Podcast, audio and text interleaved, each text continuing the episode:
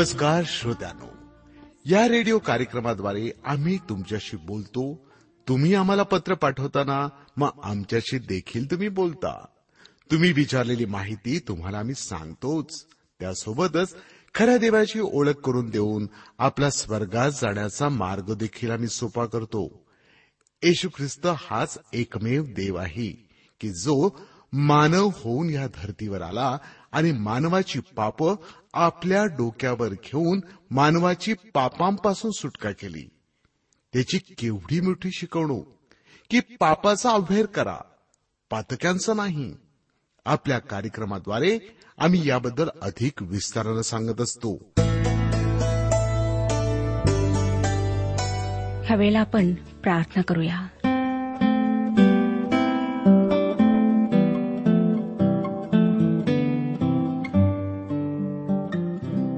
हे आमच्या सर्वसमर्थ जिवंत परमेश्वर पित्या ह्या भयंकर अशा जगामध्ये तू आमची काळजी घेत आहेस. आम्हाला मार्गदर्शन पुरवित आहेस. आमच्या सर्व आवश्यकता तू आजपर्यंत पूर्ण केलेल्या आहेस. म्हणून आम्ही तुझे आभारी आहोत. पवित्र प्रभू आमच्यामध्ये कुठलीच योग्यता नाही. वारंवार आम्ही चुकतो तुझ्यापासून दूर जातो तुला दुखवतो. तरी सुद्धा तू आमच्यावर प्रेम केलेला आहेस. तू आम्हाला चालवित आहेस. बापा आज आमची तुझ्याजवळ नम्र प्रार्थना आहे की आम्हातील प्रत्येकाला तू आपला स्पर्श कर. आमच्याशी तू बोल. आपल्या पवित्र वचनाच्याद्वारे आमचं मार्गदर्शन कर. हो दे प्रभू की आजच्या वचनाला ऐकून आम्ही विसरू नये परंतु ह्या वचनाप्रमाणे आपलं जीवन आम्ही जगावं. आजची वेळ आम्ही तुझ्या पवित्र हातात देत आहोत आणि तुझ्याजवळ प्रार्थना करीत आहोत प्रभू की हे वचन समजण्याकरिता आम्हातील प्रत्येकाचं तू मार्गदर्शन कर. प्रभू यशू ख्रिस्ताच्या गोड आणि पवित्र नावात मागितले आहे. म्हणून तो ऐक. आमेन.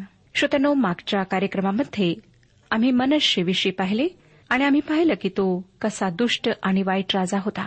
त्याच्या मृत्यूविषयी सुद्धा आम्ही वाचले. आजचं अध्ययन राजाचे दुसरे पुस्तक एकविसावा अध्याय एकोणीसपासून पुढच्या वचनांवर आम्ही करणार आहोत. मनुष्यनंतर जो राजा आला तो होता आमोन. एकोणीस ते बावीस वर्षने त्याच्याविषयी आम्हाला सांगतात आमोन राज्य करू लागला तेव्हा तो बावीस वर्षांचा होता. त्याने एरुश्लेमेत दोन वर्षे राज्य केले. त्याच्या आईचे नाव मशुल्लेमेथ असे होते. ती यटबा इथला हारूस याची कन्या. त्याने आपला बाप मनुष्य याच्या करणीप्रमाणे परमेश्वराच्या दृष्टीने जे वाईट ते केले. त्याचा बाप ज्या मार्गाने चालला त्याने तो चालला. ज्या मूर्तीची त्याच्या बापाने पूजा केली त्यांची पूजा त्यानेही केली. आपल्या वाडवडिलांचा देव परमेश्वर यास त्याने सोडिले. तो परमेश्वराच्या मार्गाने चालला नाही. श्रोत्यानो आमोन सुद्धा एक वाईट राजा होता. तो त्याच्या वडिलांच्या पावलावर पाऊल टाकून चालला. त्याने देवाचा त्याग केला म्हणून देवानेही त्याचा त्याग केला. तेविसावं वचन पुढे सांगतं आमोनाच्या चाकरांनी त्याच्याशी फितुरी केली त्यांनी राजास त्याच्याच वाड्यात जीवे मारिले. अमोनाच्या दुष्टपणामुळे देशात बंडखोर निर्माण झालेत. श्रोत्यानो आम्हीही त्याच वाटेवर बहुदा चालतो. नंतर चोवीस ते सव्वीस वचने सांगतात पण ज्यांनी अमोन राजाशी फितुरी केली त्या सर्वांस देशाच्या लोकांनी जीवे मारिले. त्यांनी त्याच्या जागी त्याचा पुत्र योशिया यास राजा केले. अमोनाची बाकीची कृत्ये यहुदाच्या राजाच्या बखरीत वर्णिली आहेत नाहीत काय? आमोनास उज्जाच्या बागेत त्यानेच बांधिलेल्या थडग्यात मूठ माती देण्यात आली. त्याच्या जागी त्याचा पुत्र योशिया हा राजा झाला. श्रोत्यानो या उतार्यामध्ये यहुदाच्या शेवटच्या महान राजाच्या कारकिर्दीविषयी आपल्याला माहिती मिळते. योवाश केवळ एक थोर राजा नव्हता तर त्याच्या काळात मोठे संजीवन घडून आले. देवाच्या दयेने योशियाला अशा प्रकारे योग्य सल्ला देणारा देवाचे भय धरणारा देवाचा याजक सल्लागार म्हणून मिळाला होता. बावीसावा अध्याय पहिलं वचन सांगतं योशिया राज्य करू लागला तेव्हा तो आठ वर्षांचा होता. त्याने एरुश्लेमेत एकतीस वर्षे राज्य केले. त्याच्या आईचे नाव यदिदा ती एथला अदया याची कन्या. अगदी लहान मुलगा राजा बनण्याचे कारण एकच होते की त्याच्या वडिलांना ठार करण्यात आले होते. त्याच्या दुष्कृत्यांमुळे देवाने त्याला या जगातून काढून टाकले होते. दुसरं वचन सांगतं परमेश्वराच्या दृष्टीने जे बरे ते त्याने केले. ज्या मार्गाने त्याचा पूर्वज दावीत चालला त्यानेच तोही चालला. उजवी डावीकडे वळला नाही. जणू काही आता यहुदावर आलेली अवकळा नष्ट झाली. त्या देशावर पुन्हा सूर्य प्रकाशू लागला. योशियाने धर्मसंजीवनाची सुरुवात केली व ते घडून आणले. दावीद व शल्मोन या राजानंतर देशात आलेले हे सर्वात मोठे धर्मसंजीवन होते. श्रोतानु मला वाटतं आपल्या मंडळीमध्ये असे धर्मसंजीवन यायलाच हवे. आमच्यामध्ये संजीवन पाहिजेच आहे. आमच्या मंडळांमध्ये खूप ठिकाणी भ्रष्टाचार राजकारण सुरू आहे. आमच्या ख्रिस्ती संस्था राजकारणाच्या किडीने कुरतडल्या गेल्या आहेत. त्यांच्यामध्ये सुव्यवस्था नाही आणि सुभक्तीही नाही. प्रगटीकरणाच्या पुस्तकामध्ये ज्या सात मंडळांचे चित्र आम्हाला देवाने दाखवले आहे त्यापैकी लावदिकियाच्या मंडळीप्रमाणे आमची संपूर्ण देशातली ख्रिस्ती मंडळी झाली आहे. आम्हाला वाटतं की जगाचा तारक आमच्याबरोबर आहे म्हणून आम्ही विधर्मी लोकांपेक्षा श्रीमंत आहोत फार चांगले आहोत. पण त्याच आमच्या तारकाला आम्ही आमच्या अंतकरणाच्या बाहेर ठेवतो. आम्ही त्याच्याविषयी धर्मपीठावरून ऐकतो बोलतो पण तो जर आमच्या मध्ये उभा राहिला तर आम्ही त्याला ओळखणार नाही. कारण आमची आणि त्याची वैयक्तिकरित्या कधीच ओळख झाली नाही. म्हणूनच श्रोत्यानो आम्ही आमच्या जीवनाच्या बाहेर त्याला ठेवतो. आम्हाला वाटतं की आम्ही धनवान आहोत. परंतु पवित्र शास्त्र आम्हाला सांगतं की ख्रिस्ताची आम्हाला खरी ओळख पटलेली नाही. आम्ही आमच्यातली पापांची घाण त्याच्या साह्याने दूर केलेली नाही. म्हणून आम्ही दीन दरिद्री व वस्त्रहीन आहोत. आमची ही मंडळी जगिक सुखाकडे इतकी आकर्षित झालेली आहे की जगासाठी प्रकाशलेला दिवा बनण्याऐवजी आम्ही अंधकाराची जागा बनलो आहोत. आमच्यामध्ये धर्मसंजीवन येण्याची गरज आहे. म्हणजे आम्ही खऱ्या अर्थाने जगासाठी येशूचे छोटे छोटे दिवे बनू शकू. डोंगरावर वसलेले झगमगणारे शहर आम्ही बनू शकू. आमच्या समाजातल्या अनैतिक गोष्टींविषयी आमच्या पापी जीवनाविषयी आम्हाला सावध करणारे देवाचे सेवक आम्हाला हवे आहेत. देवाचं वचन इब्रिलोकास पत्र चौथा अध्याय आणि बारावे वचनात सांगते की देवाचे वचन सजीव सक्रिय कोणत्याही दुधारी तरवारीपेक्षा तीक्ष्ण असून जीव व आत्मा सांधे व मज्जा ह्यांना भेदून आरपार जाणारे आणि मनातील विचार व हेतू ह्यांचे परीक्षक असे आहे.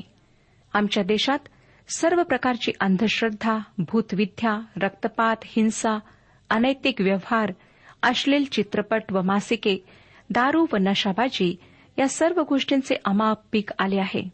कुठे शांती नाही. आमच्यामध्ये भ्रष्टाचार मोठ्या प्रमाणात आहे. घाणीमध्ये लोळणाऱ्या डुकरासारखी आज आमची स्थिती झालेली आहे. देवाने दिलेल्या आशीर्वादांना सोडून आम्ही त्या उधळ्या पुत्राप्रमाणे डुकरांना देण्यात येणाऱ्या शेंगांची टरकले खाऊन दिवस काढीत आहोत. शुद्ध पवित्र उदात्त व उत्तम त्याचे आम्हाला महत्त्व राहिलेले नाही.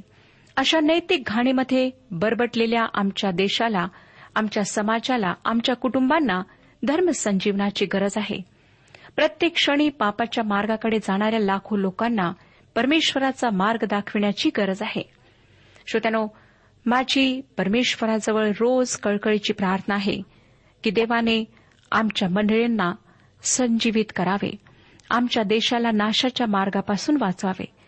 त्याने आमच्या देशात देवाचे असे सेवक उभे करावेत जे लोकांना पापांबद्दल जाणीव करून देतील आणि जे लोकांना परमेश्वराविषयी सांगू शकतील.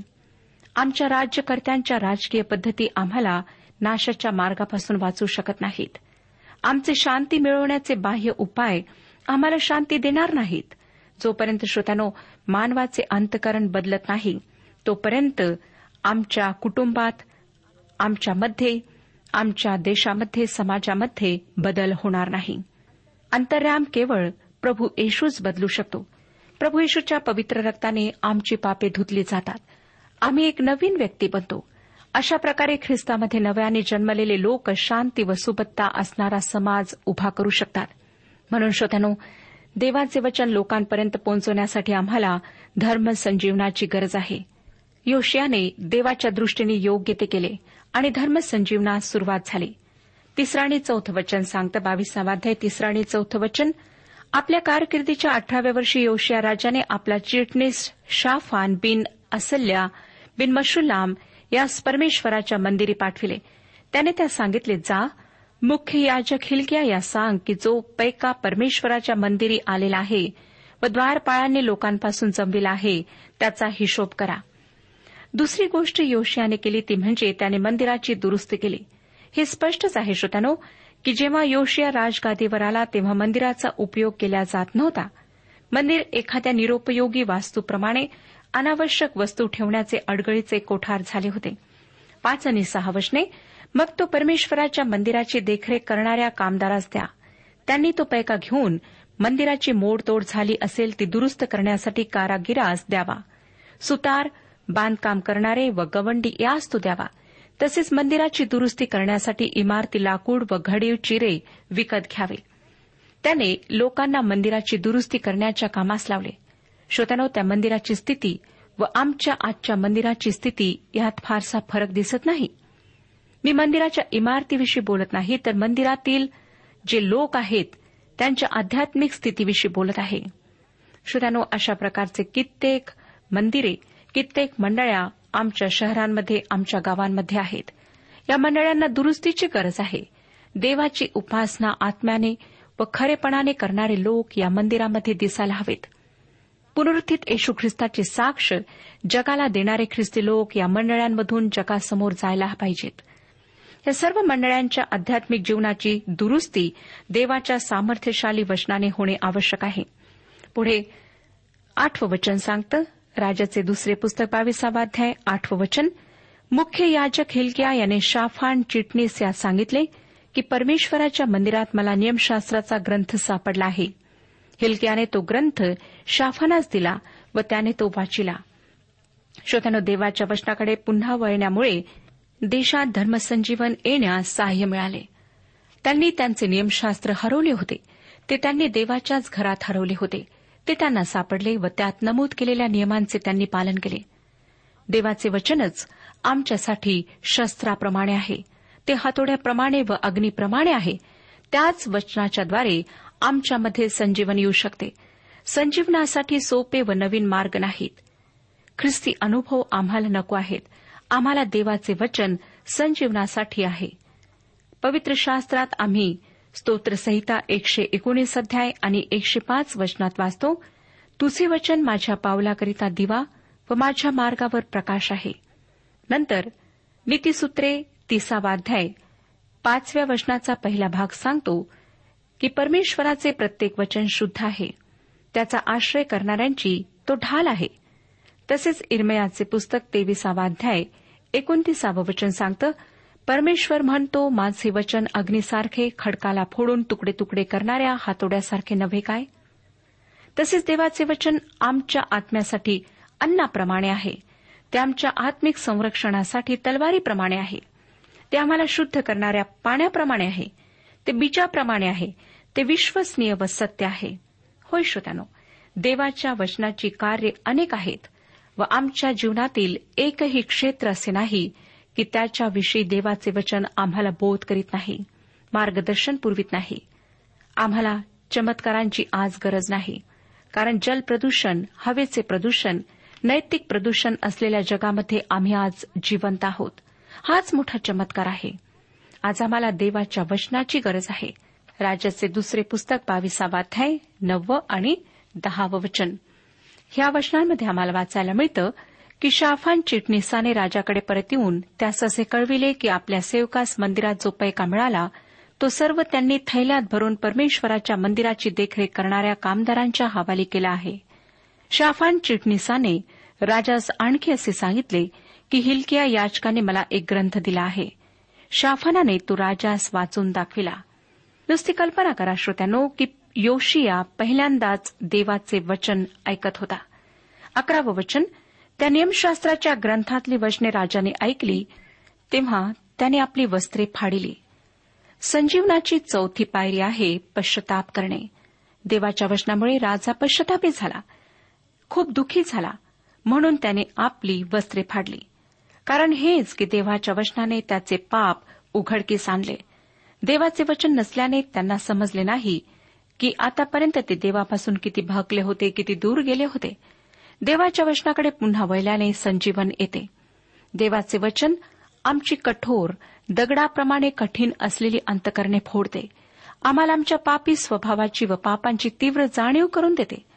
ख्रिस्ताने आमच्यासाठी जो अप्रतिम त्याग केला त्याची आम्हाला देवाच्या वचनामुळे प्रखर जाणीव होते. जेव्हा श्रोत्यानो अनुतप्त हृदयाने पश्चाताप केला जातो तेव्हा संजीवन येते. संजीवनाच्या नावाने सभा भरवायच्या आणि आशावादाने बोलायचे याद्वारे संजीवन येत नाही. जर श्रोत्यानो आम्ही मनापासून देवाचे वचन वाचू तर आम्हाला आमच्या पापांची खात्री पटेल. आणि जर त्या पापांबद्दल आम्ही रडून पश्चाताप करू तर आमच्यामध्ये खरे संजीवन येईल. तेरावं वचन पुढे सांगतं हा जो ग्रंथ सापडला आहे त्यातील मजकुरा संबंधाने तुम्ही जाऊन माझ्यातर्फे प्रजेच्या तर्फे व सर्व येऊदाच्या तर्फे परमेश्वरास प्रश्न करा. आमच्या वाडवडिलांनी या ग्रंथातली वचने ऐकली नाहीत व आमच्यासाठी जे यात लिहिले आहे ते पाळले नाही. म्हणून परमेश्वराचा आम्हावर मोठा क्रोध भडकला आहे. योशिया घाबरला कारण त्याला समजले की त्यांच्यावरचा देवाचा क्रोध यथायोग्य आहे. देवाची सेविका हुलदा हिच्याद्वारे योशियाला देवाचा संदेश मिळतो. तो संदेश देवाचा न्याय व देवाची कृपा विदित करणारा होता. सोळा आणि सतरा वचने पुढे सांगतात बावीसावाध्याय सोळा आणि सतरा वचने परमेश्वर म्हणतो पहा यहुदाच्या राजाने जो ग्रंथ वाचिला त्यातील सर्व वचनांप्रमाणे या स्थानावर व येथील रहिवाशांवर मी गहजब आणीन. कारण या लोकांनी मला सोडून देऊन अन्य देवांपुढे धूप जाळीला आहे. आणि आपल्या हातांनी घडलेल्या सर्व वस्तूंमुळे मला संतप्त केले आहे म्हणून या स्थानावर माझा क्रोध भडकेल तो शांत व्हायचा नाही. देवाची योशियावरची कृपा लक्षात घ्या. एकोणीस आणि वीस वचने तू ही वचने ऐकून दीन झालास आणि हे स्थान व यातील रहिवासी ही विस्मयाला व शापाला विषय होतील असे जे मी बोललो आहे ते ऐकून परमेश्वरापुढे नम्र झालास. तू आपली वस्त्रे फाडिलीत व माझ्यासमोर रडलास यामुळे मी तुझी विनंती ऐकली आहे असे परमेश्वर म्हणतो. तर पहा मी असे करेन की तुला तुझ्या पित्रांशी मिळवीन. तुला तुझ्या कबरेत सुरक्षितपणे पोहोचवतील जो गहजब मी या स्थलावर आणणार आहे तो तू आपल्या डोळ्यांनी पाहणार नाहीस. त्यांनी परत येऊन राजाला हे कळविले. श्रोतानु ही गोष्ट खरी आहे की मानवजातीच्या भयंकर पापामुळे देवाचा क्रोध आम्हावर ओढवतो. सध्याच्या युगामध्ये औषधांच्या आजारांच्या बाबतीत जग फार पुढे गेले आहे. मानवाने अनेक विषयांमध्ये अनेक क्षेत्रामध्ये फार मोठी अशी प्रगती केली आहे. तरीही एड्स कॅन्सर सांधेदुखी ह्यासारखे इलाज नसलेले आजार उद्भवतच आहेत. जागोजागी भूकंप होत आहेत. हजारो लोक ह्यामध्ये मरत आहेत. सर्वत्र रक्तपात हिंसाचार चालूच आहे. याचे कारण माणूस स्वतःच्याच मार्गाने चालत आहे. त्याने आपल्या निर्माणकर्त्या जिवंत देवाला सोडून दिले आहे व स्वतःच्या हातांनी तयार केलेल्या मूर्तींच्या उपासनेत आज तो मग्न आहे. त्याने देवाची पहिली व दुसरी आज्ञा पाळलेली नाही. म्हणून सध्या त्याच्यावर देवाचा क्रोध तर येतच आहे परंतु येणाऱ्या युगामध्ये फार भयंकर असा क्रोध येणार आहे. प्रभू येशूने त्या शेवटच्या दिवसात मानवजातीवर येणाऱ्या भयंकर संकटांविषयी त्याच्या शिष्यांना सावध केले होते. मग शुभवर्तमान चोवीस अध्याय सातवं वचन आणि नंतर नऊ ते अकरा वचने आणि एकवीस आणि बावीस वचने माझ्यासोबत उघडा. मत्तेकृत शुभवर्तमान चोवीसावा अध्याय सातवं वचन वाचूया. कारण राष्ट्रावर राष्ट्र व राज्यावर राज्य उठेल आणि जागोजागी दुष्काळ व भूमिकंप होतील. नंतर नऊ ते अकरा वचने तेव्हा तुमचे हाल करण्याकरिता ते तुम्हास धरून देतील. व तुम्हास जीवे मारतील आणि माझ्या नावामुळे सर्व राष्ट्रे तुमचा द्वेष करीतील. त्यावेळी पुष्कळ जण अडखतील एकमेकांस धरून देतील व एकमेकांचा द्वेष करीतील. पुष्कळ खोटे संदेष्टे उठतील व अनेकांस फसवितील. पुढे एकवीस आणि बावीस वचने. एकविसावं वचन कारण जगाच्या प्रारंभापासून आतापर्यंत आले नाही व पुढे कधीही येणार नाही असे मोठे संकट त्या काळी येईल. आणि ते दिवस कमी केले नसते तर कोणाही मनुष्याचा निभाव लागला नसता परंतु निवडलेल्यांसाठी ते कमी केले जातील. श्रोत्यानो तो भयंकर दिवस केव्हा येईल हे कोणालाही माहीत नाही. परंतु त्या दिवसाच्या येण्याच्या संदर्भात प्रभू येशूने जी चिन्हे आम्हाला सांगितलेली आहेत ती आता आम्हाला दिसू लागली आहेत. त्या दिवसाविषयी आम्ही जागृत राहावे असे प्रभू येशूने आम्हाला बजावून सांगितले आहे. त्याच दिवशी प्रभू येशूचे पृथ्वीवर पुनरागमन होईल. व जे त्याच्यावर विश्वास ठेवतात. त्यांना तो आपल्यासोबत सार्वकालिक जीवनासाठी घेऊन जाईल. योशियाने देवाचे वचन ऐकले व त्याने पश्चाताप केला व त्यामुळे त्याच्या राज्यात धर्मसंजीवन येण्यास मार्ग मोकळा झाला. तेविसावाध्याय एक ते तीन वचने पहा काय सांगतात. राजाचे दुसरे पुस्तक तेविसावाध्याय एक पासून तीन वचने. मग राजाने यहुदातील व एरुश्लेमेतील सर्व वडील जनास बोलावणे पाठवून जमा केले. यहुदा येथील सर्व लोक सर्व एरुश्लेमेतले रहिवासी याजक संदेष्टे सर्व अबालवृद्ध याचबरोबर घेऊन राजा परमेश्वराच्या मंदिरी गेला. परमेश्वराच्या मंदिरात सापडलेल्या कराराच्या ग्रंथातील सर्व वचने त्याने लोकांस ऐकू येतील अशी वाचून दाखविली. मग राजाने पीठावर उभे राहून परमेश्वरासमोर असा करार केला की मी परमेश्वराचे अनुसरण करीन व त्याच्या आज्ञा निर्बंध व नियम जीवे भावे पाळीन. या ग्रंथात लिहिलेली सर्व वचने पाळीन. तेव्हा सर्व लोकांनी तो करार मान्य केला. श्रोत्यानं लोक फक्त एवढेच म्हणाले नाहीत की आम्ही देवाचे वचन वाचू. ते असेही म्हणाले की आम्ही देवाचे वचन आमच्या आचरणात आणू. जशा प्रकारचे जीवन आम्ही जगावे अशी देवाची इच्छा आहे तशा प्रकारचे जीवन आम्ही जगू. श्रोत्यानो आमच्या कित्येक मंडळांमध्ये संजीवन येऊ शकते परंतु त्यासाठी देवाच्या वचनाच्या सामर्थ्याने आम्हाला आमच्या पापांची तीव्र जाणीव झाली पाहिजे. जेव्हा पवित्र शास्त्र अशा प्रकारे आम्हाला आमच्या पापांची खात्री करून देते तेव्हा आम्ही पश्चाताप केला पाहिजे. पश्चाताप करणे म्हणजे केवळ रडून देवाला असे म्हणणे नाही की मला क्षमा कर. पश्चाताप करणे म्हणजे स्वतःची पापे पदरात घेणे देवाजवळ त्याबद्दल क्षमा मागणे त्या गोष्टी पुन्हा न करण्याचा ठाम निश्चय करणे. पश्चाताप करणे म्हणजे स्वतःचे देवाबरोबरचे नाते सुरळीत करणे आणि स्वतःचे इतरांबरोबरचे नाते सुरळीत करणे होय. जेव्हा मी अशा प्रकारे पूर्ण हृदयाने पश्चाताप करतो तेव्हा आम्ही ख्रिस्तामध्ये एक नवीन व्यक्ती बनतो. एकदा यहुदी नियमशास्त्राचा एक मोठा शिक्षक येशूकडे रात्रीच्या वेळेस आला व स्वर्गाच्या राज्यात प्रवेश कसा करता येईल असा प्रश्न त्याने विचारला. तेव्हा येशूने योहान कृष्णभर्तमान तिसरा अध्याय आणि तिसऱ्या वचनात त्याला म्हटले मी तुम्हाला खचित खचित सांगतो नव्याने जन्मल्या वाचून कोणालाही देवाचे राज्य पाहता येत नाही. श्रोत्यानं या ठिकाणी नव्याने जन्मण्याचा अर्थ आहे पश्चाताप करून आपले जुने पापी जीवन सोडून देणे व प्रभू येशूच्या सहाय्याने संपूर्णपणे नवीन जीवन जगायला सुरुवात करणे. जर आम्ही घाण पाणी असलेल्या पेल्यामध्ये स्वच्छ पाणी घातले तर तेही घाणेरडे होईल. जर आम्हाला त्या पेल्यामध्ये स्वच्छ पाणी ठेवायचे असेल तर आधी त्यातले घाण पाणी काढून टाकायला हवे. तो प्याला स्वच्छ करायला हवा. तरच त्या पेल्यामध्ये आम्हाला स्वच्छ पाणी ठेवता येईल. पश्चताप करणे म्हणजे अशा प्रकारे आपल्या सर्व पापांची येशू ख्रिस्ताजवळ कबुली देणे. त्याविषयी पश्चाताप करणे खंत करणे व हृदय प्रभू येशूच्या साह्याने रिक्त करून घेणे.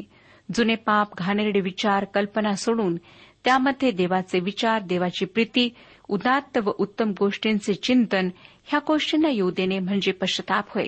योशिया स्वतः राजा असल्यामुळे त्याचा प्रजेवर प्रचंड प्रभाव होता.